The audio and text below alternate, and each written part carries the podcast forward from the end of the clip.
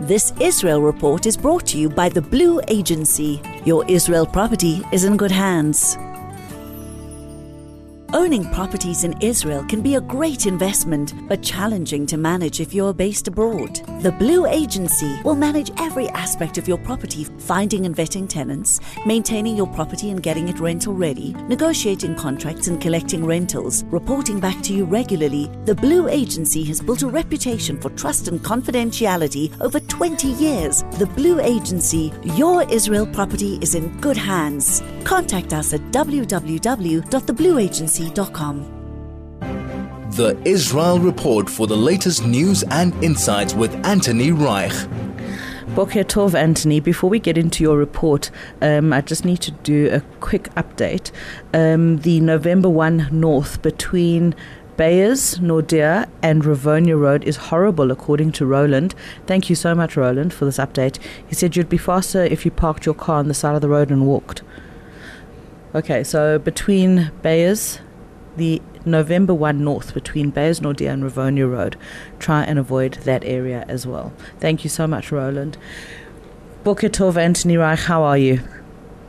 Boker Tov, Shavua Tov. Um, so much seems to have happened over the weekend. Lots and lots of things to report. Unfortunately, I'm not going to be able to get through anything, but I'm going to try and get through a few snippets before we get into some meaty bits. First of all, um, a great result coming from Doha, from Qatar in the World Swimming Championships, where Israeli swimmer Anastasia Gorbenko, Gorbenko also known as Nastia, she prefers to be called Nastia Gorbenko, she won the silver medal in the women's 400 meter individual medley and then was promptly booed on the podium by uh, the spectators around the pool in Doha in Qatar.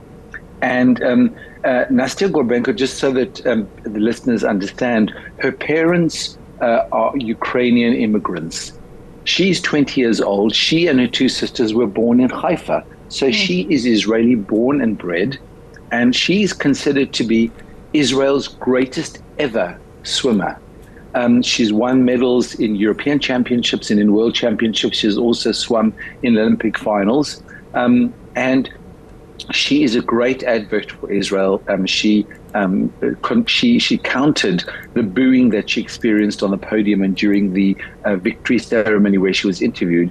And she said, "I've been here for a week. I've heard all these noises, but I have earplugs. I'm in my zone. I'm here to do what I love to do, which is sports. I'm here to represent my country, and I'm doing this with the Israeli flag, and I'm proud of that. Wow. And whoever doesn't like it, it's just not." My problem. Those are the words of Nastia Gorbenko, who won silver at the Doha World Championships yesterday in the individual medley, and really uh, proud of her achievements, really proud of her achievements. Um, just a completely unrelated story is about two sharks that were found off the coast of Israel and were named so funny, after the two. yeah, yeah they, they were named after the two hostages who were rescued from Gaza. One was given the name Fernando, and the other one was given the name Louisa because she's a female. Unfortunately, she couldn't be called Louise, so they called her Louisa. Um, they are a dusk shark and a sandbar shark, and um, the Israeli uh, Marine Institute is very involved with um, actually tagging sharks off the coast of Israel. And I think it's great that they've been given the names of the two hostages who were rescued. Um, just another interesting story is that President Isaac Herzog has been in Munich at the Munich Security Conference. Um, and around the edges of the conference, excuse me, he actually met the Prime Minister of Qatar. Um, and it's kind of an ironic story given how Nastia Gorbenko was treated yesterday in Qatar at the swimming, uh, the, the, the World Championships. Um, here is our president meeting the president, meeting the Prime Minister of Qatar in Munich. Um, talking about a possible hostage deal, but actually, um, the uh, president um, appeared with a book that had been found uh, in uh, Gaza. And this is a book that's been written by uh, one of the Hamas leadership. And the book is all about how to hate and destroy Jews. That is the subject of the book. And actually, the president had a copy of the cover of the book when he presented it to a press conference just to show exactly the sort of things that have been found in Gaza. Um, and one more little snippet before we get into the main stories is, of course, the um, International Court of Justice remains very, very busy with Israeli related cases. On Friday, South Africa brought another case to the ICJ to try to prevent Israel from carrying out an operation in Rafah. This was a particular case about Rafah. The ICJ ruled against that case, once again supporting Israel's right to continue the operation in Gaza. So I found that to be um, a, quite an interesting case, even though it didn't seem to have been uh, very well publicized or very widely publicized, but nonetheless um, a result that, that I think supports Israel's right uh, to continue its operations. And today, the International Court of Justice is due to begin to hear five days on uh, a referral that was made by the United Nations General Assembly seeking an advisory opinion from the International Court of Justice regarding Israel's rule over uh, Judea and Samaria since 1967, since the Six Day War 1967. And this is an advisory opinion that has been sought by the United Nations General Assembly, which means that it has no real legal bearing. And just um, to put this into context, in 2004, an, an, advisory opinion was sought from the International Court of Justice as well on the issue of Israel's security barrier that was constructed. And the ICJ then decided that to the extent that Israel's security barrier uh, crossed over into territory that is in the West Bank, that that should be uh, dismantled, that that should be brought down, and that's illegal.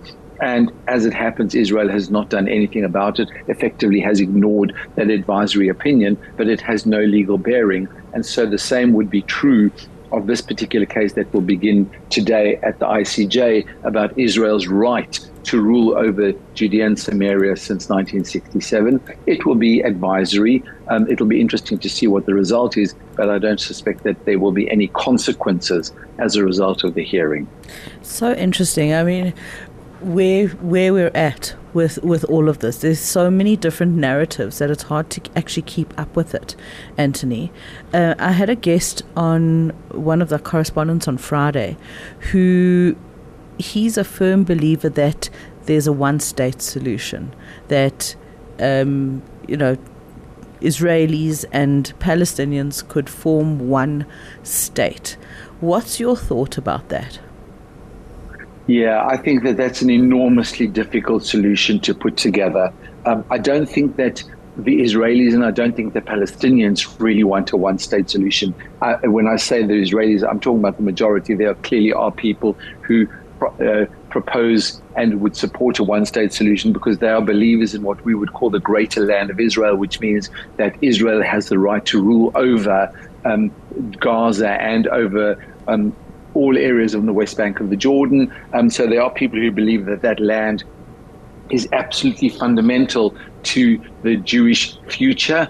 Um, but I think that on the whole, most Israelis and certainly um, Palestinians would not feel comfortable or happy with a one state solution where we're trying to push um, what we would classically call a square peg into a round hole because I don't think that anybody would feel very comfortable with that solution. I mean, when we see um, you know, Israel, of course, has 2 million Arabs, and, and we are very, very happy to have 2 million Arabs living within the state of Israel who are passport carrying, ID card carrying, entitled to um, medical, and entitled to tuition, and entitled to sit in the Knesset, and entitled to do everything that Jewish Israelis are entitled to do. And yet we have stories like one which I'd been wanting to speak about for some weeks already, but unfortunately never got around to it, about an Israeli Arab who actually gave information to Hamas about sensitive military sites in the north in an attempt to try to give Hamas the ability to fire rockets towards those sensitive military sites in north of Israel. Now, many Israelis would hold this up and say, well, that's only one um, particular person, and of course, there are traitors everywhere. But the problem is that I think that there's more than just a few people like that, Arab Israelis, who don't feel any level of loyalty to Israel and would do whatever they could in order to dis, um, to, to, to create uh, instability within the state of Israel. So if we try to add in the million or so um, Arabs who live within the West Bank today and add in another 2 million Arabs who live in Gaza because they're not going to go anywhere. Those people are there to stay, and I don't think it would be reasonable to expect them to go everywhere. So if you anywhere, so if you want to include all of that in one state and you want to include all those people who will be entitled to citizenship and passports like everywhere else, because that's how the state of Israel works, um, I think that could potentially be massively problematic.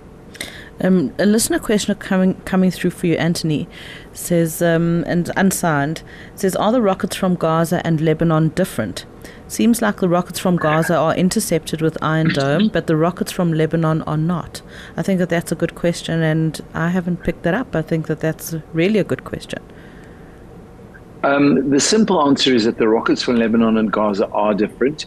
The ones from Gaza are mostly less accurate in the way that uh, they can be fired. So it's more random. They just simply fire rockets in a general direction, hoping that they will hit some sort of a civilian area. Um, so there's a more random, uh, more randomness to the way that those rockets are fired.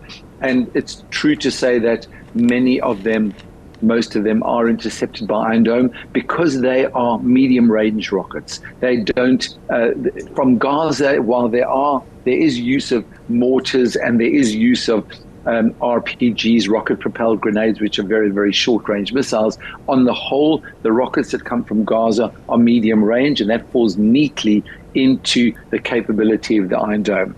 Where it's uh, where, where Lebanon is concerned, first of all, the medium and longer range missiles are far more accurate. They are precision guided missiles, and we've seen from Lebanon missiles that go directly towards Israeli military installations, and so they are much more accurate. But we've also noticed from the Lebanese extensive use of very, very short range missiles, whether they be mortars, whether they be anti tank missiles, whether they be RPGs, which Israel currently doesn't have a good answer to. And it's easy for them to fire those missiles across the border into towns like Kiryat Shmona, which are relatively close to the border and therefore are susceptible to the short range missiles which Israel currently doesn't have the ability to intercept. So that's why you get the impression that Iron Dome is more successful in the south.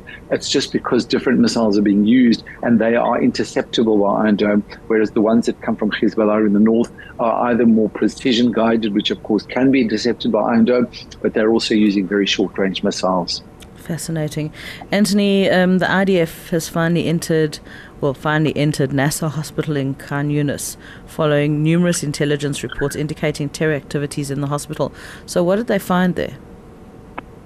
So, this is just the same story all over again about hospitals. First of all, before as the IDF is approaching a hospital, and we've seen this on so many occasions before in this war, um, lots and lots of uh, uh, humanitarian outrage about the possibility of the IDF going into a hospital which is considered to be off site in terms of military activities. But the IDF are going into those hospitals not because they want to create a humanitarian disaster, but because they have firm intelligence of military activities having been undertaken in those hospitals. And hey presto, when IDF eventually get to Nasser Hospital and go in, they find so much evidence of military and activity having taken place there. So here's what happens at Nasser Hospital. First of all, when the generators went down at Nasser Hospital, which prevented medical treatment from being uh, dispensed to patients who were there. The IDF engineering team repaired the generators, brought new generators in in order to allow the medical aspect of Nasser Hospital to continue without interruption. Those stories we don't get to hear much about.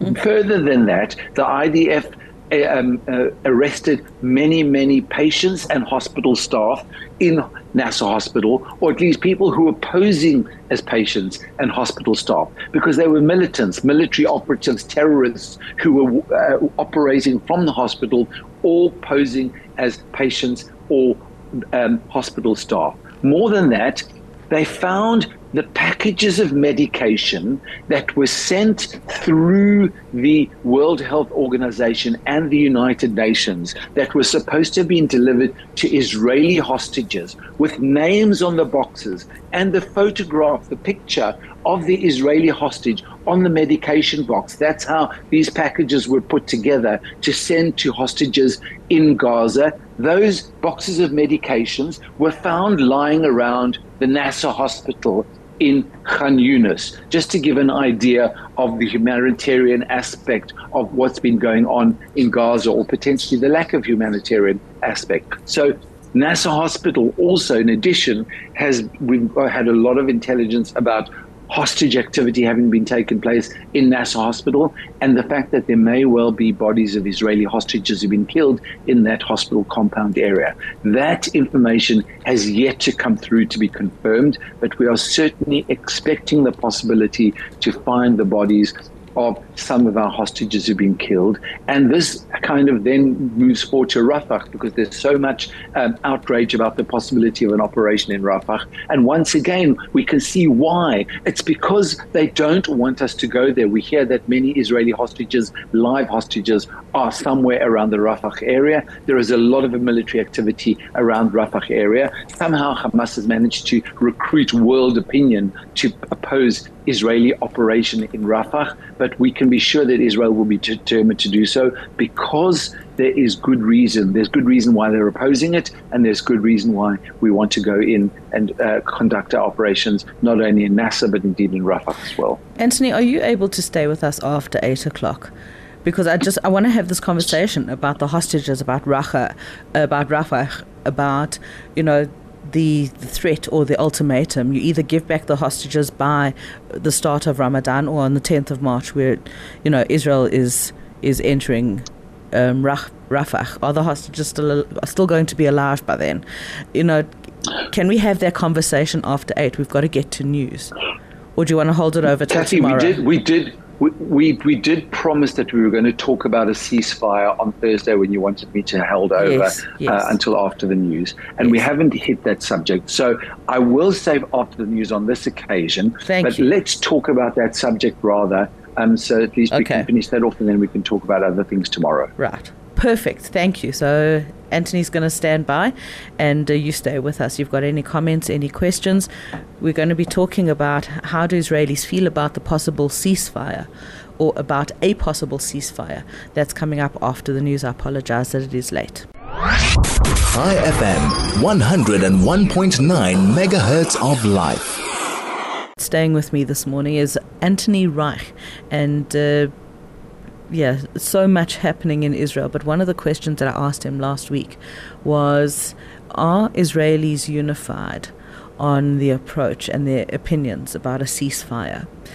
So we're going to talk about that now, and uh, tomorrow we'll talk about the hostages, about Rafah, and uh, you know all the other news. Anthony, how how do you and how do other Israelis feel about a ceasefire?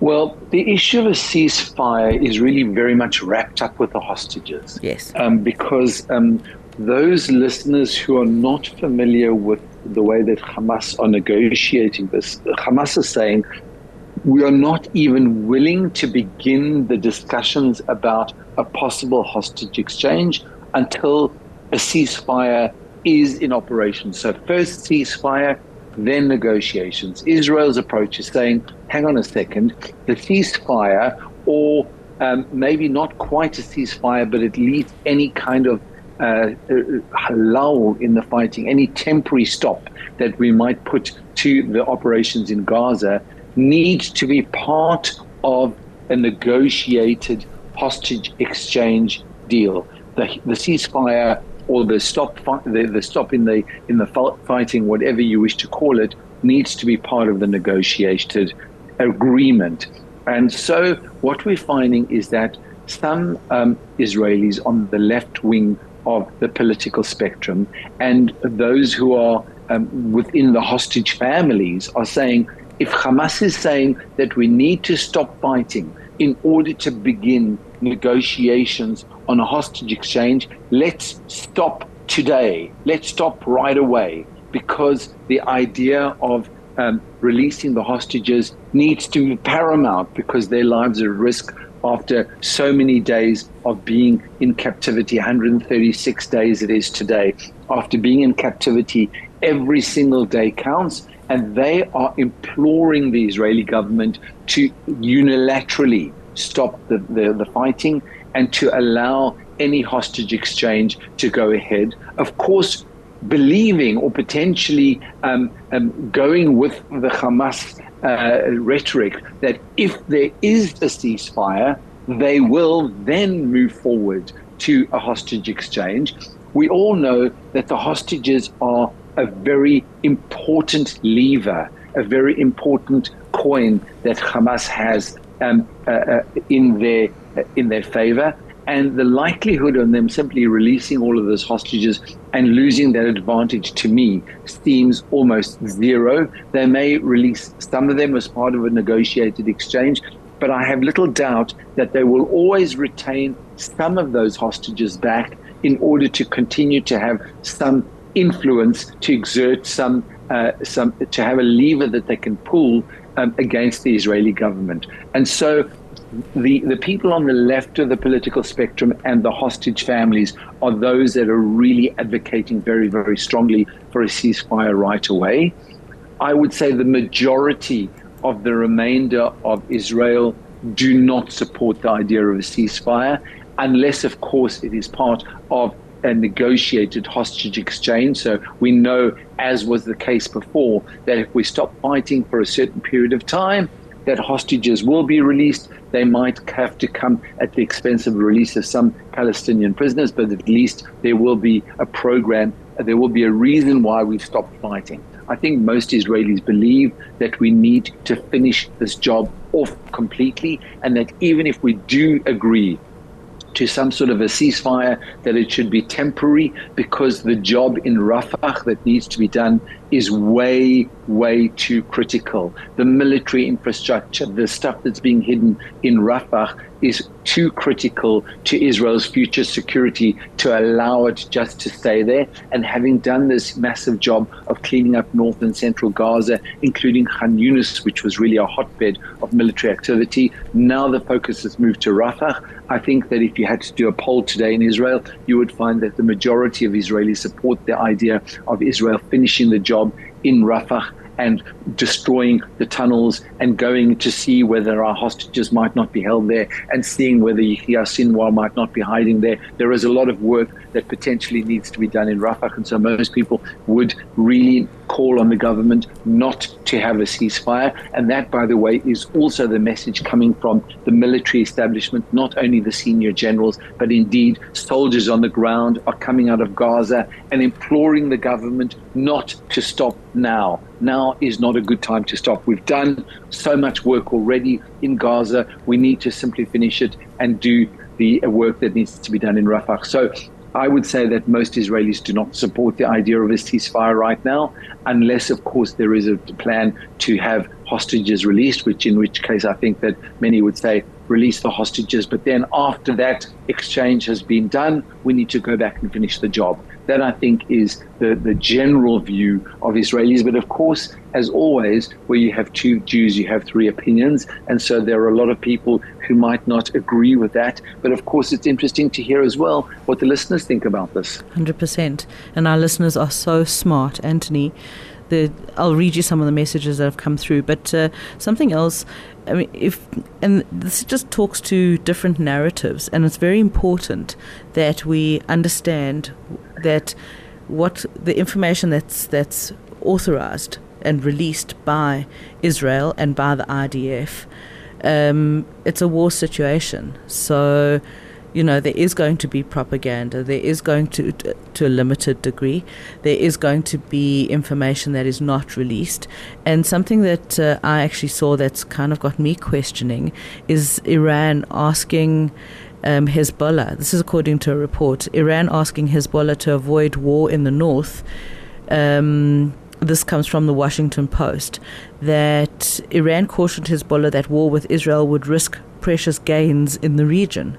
What gains? I mean, if we if we are looking at our, at Israeli media out of the Middle East, it's about Israel winning the war, and you know, um, Hamas is is you know they're over. Yahya uh, Sinwar is, you know, he's uh, he hasn't been in touch with leadership, Hamas leadership since January. I mean, it's a very very different story, right? Well, the, the, narrative that the Arabs like to put out yeah. um, is well known to be filled with propaganda. And um, we've got experts um, in our intelligence corps who know how to interpret the messages that the Arab leadership put out um, to their people in order to consume and how to read between the lines because there are always lines to be read between where um, the Arab uh, put out propaganda messages, and it was interesting to see, for example, how the foreign minister of Egypt was very, very critical of Hamas and said that Hamas does not represent the Palestinian people. I'm not sure that that's correct, by the way. We could talk about that separately, but the Hamas um, senior um, uh, leadership came out saying what the Egyptian foreign minister said was not all correct, and one has to really interpret very, very carefully exactly the tone of the message and how it's come out. It might be very, very critical, even though it sounds not so critical. But they put out messages to be consumed by the general public, which are filled with propaganda and are patently inaccurate. It's not that they are saying things in a certain way in order to gender a, a certain response. They are actually making statements that are absolutely untrue. Israel is equally playing psychological warfare both with its own people and indeed with the consumers of messages that come from Israel amongst the enemy. So when Israel puts out a public statement, we always have to think about who's reading it and what they're going to interpret from this. Israel's statements are always very um, confident about the gains and about information that comes out of Gaza, the um, successes that soldiers have achieved in Gaza. And Israel always supports these statements people go onto the various uh, channels and the websites, you will see photographs and videos to show evidence of activity that's taken place. You are right to say that the idea for putting out information in a way that we need to consume it, or maybe that the Arab public need to consume it. And it's also true that there will be information which is not put out in the general public um, for reasons that only they understand that they don't wish people to know about. So there is certainly ideologic, uh, psychological warfare um, going on here. But I would say that it would be very, very difficult for the IDF to make statements that are absolutely untrue. I don't think that they will be telling lies. I think that they will be taking the truth and they will be presenting it in a certain fashion, and they might even be hiding some of the truths. Yes. But I don't think that they are putting out statements that are absolutely untrue in the same way that the Arab uh, leadership like to do. I hear it. All right, just getting through some of the messages because then we've then we've got to let you go, and uh, we've also got to get on. But uh, Roland says, well, the Arab world has been wanting a one-state solution forever, so let them have a one-state solution. The one state will be a Jewish Israel. Anyone from Gaza, the so called West Bank, can go to Egypt and Jordan. Um, that is Roland's comment. If you would like to agree or disagree with Roland, you can do so on 061 895 1019. Um, unsigned says Hobson's choice for Jordan again to be a Palestinian state. Hobson's choice, Hobson's choice being um, a reference to a choice that is not really a choice. You know. Um, let's have a look. What else have we got here? Mervyn says, Hi, I saw on YouTube that Yahya Sinwar was captured. Is this true? One can't trust YouTube. Well, there's your answer, Mervyn. Uh, if you know you can't trust it, then don't. And let's have a look here. Anton says, amusing that Norway, with the icy climate, is dealing with frozen funds. See, I told you, our listeners are very smart. Um, Mervyn says, yes, the IDF must take Rafah. And then I told you, our listeners are smart, Anthony. Carol Z says, sorry for repeating myself. I love and adore Anthony Reich. Most important SMS of the whole day for you. I think Anthony's gone. Oh, Okay, lots there. of different, lots of different views, lots So of many. different views coming through. But I think, I think that you know, everybody, th- there's nothing right or wrong. Um, absolutely. uh, I certainly haven't seen anything about Yahya Sinwar having been captured. Um, but again, because um, we know that there's a lot of information that we don't know.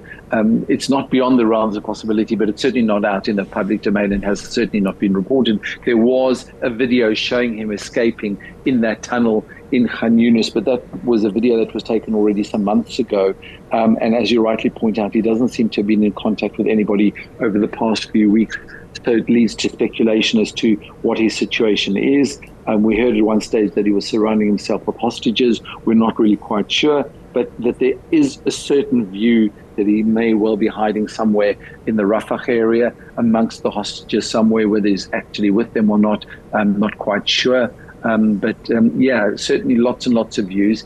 And um, I think that it kind of also reflects the Israeli public who also speculate a lot about things that are going on around and try to read between the lines because we all know that there's certain bits of information that we are not getting. And so we're trying to interpret to try to uh, jump to conclusions about what the IDF might be trying to say without actually saying it. But I think we get a lot of information from the IDF, and for people who are interested, there is a daily report that's put out, and I think it's quite informative, and it usually comes with photographs and some video clips. So I think it's quite interesting to to see that, but also bear in mind that it doesn't necessarily tell the entire story. Anthony, thank you so much for giving us this extra time today. Really appreciate it and uh, wish you a good day. We'll catch up with you tomorrow. Thank you so much. That is Anthony Reich.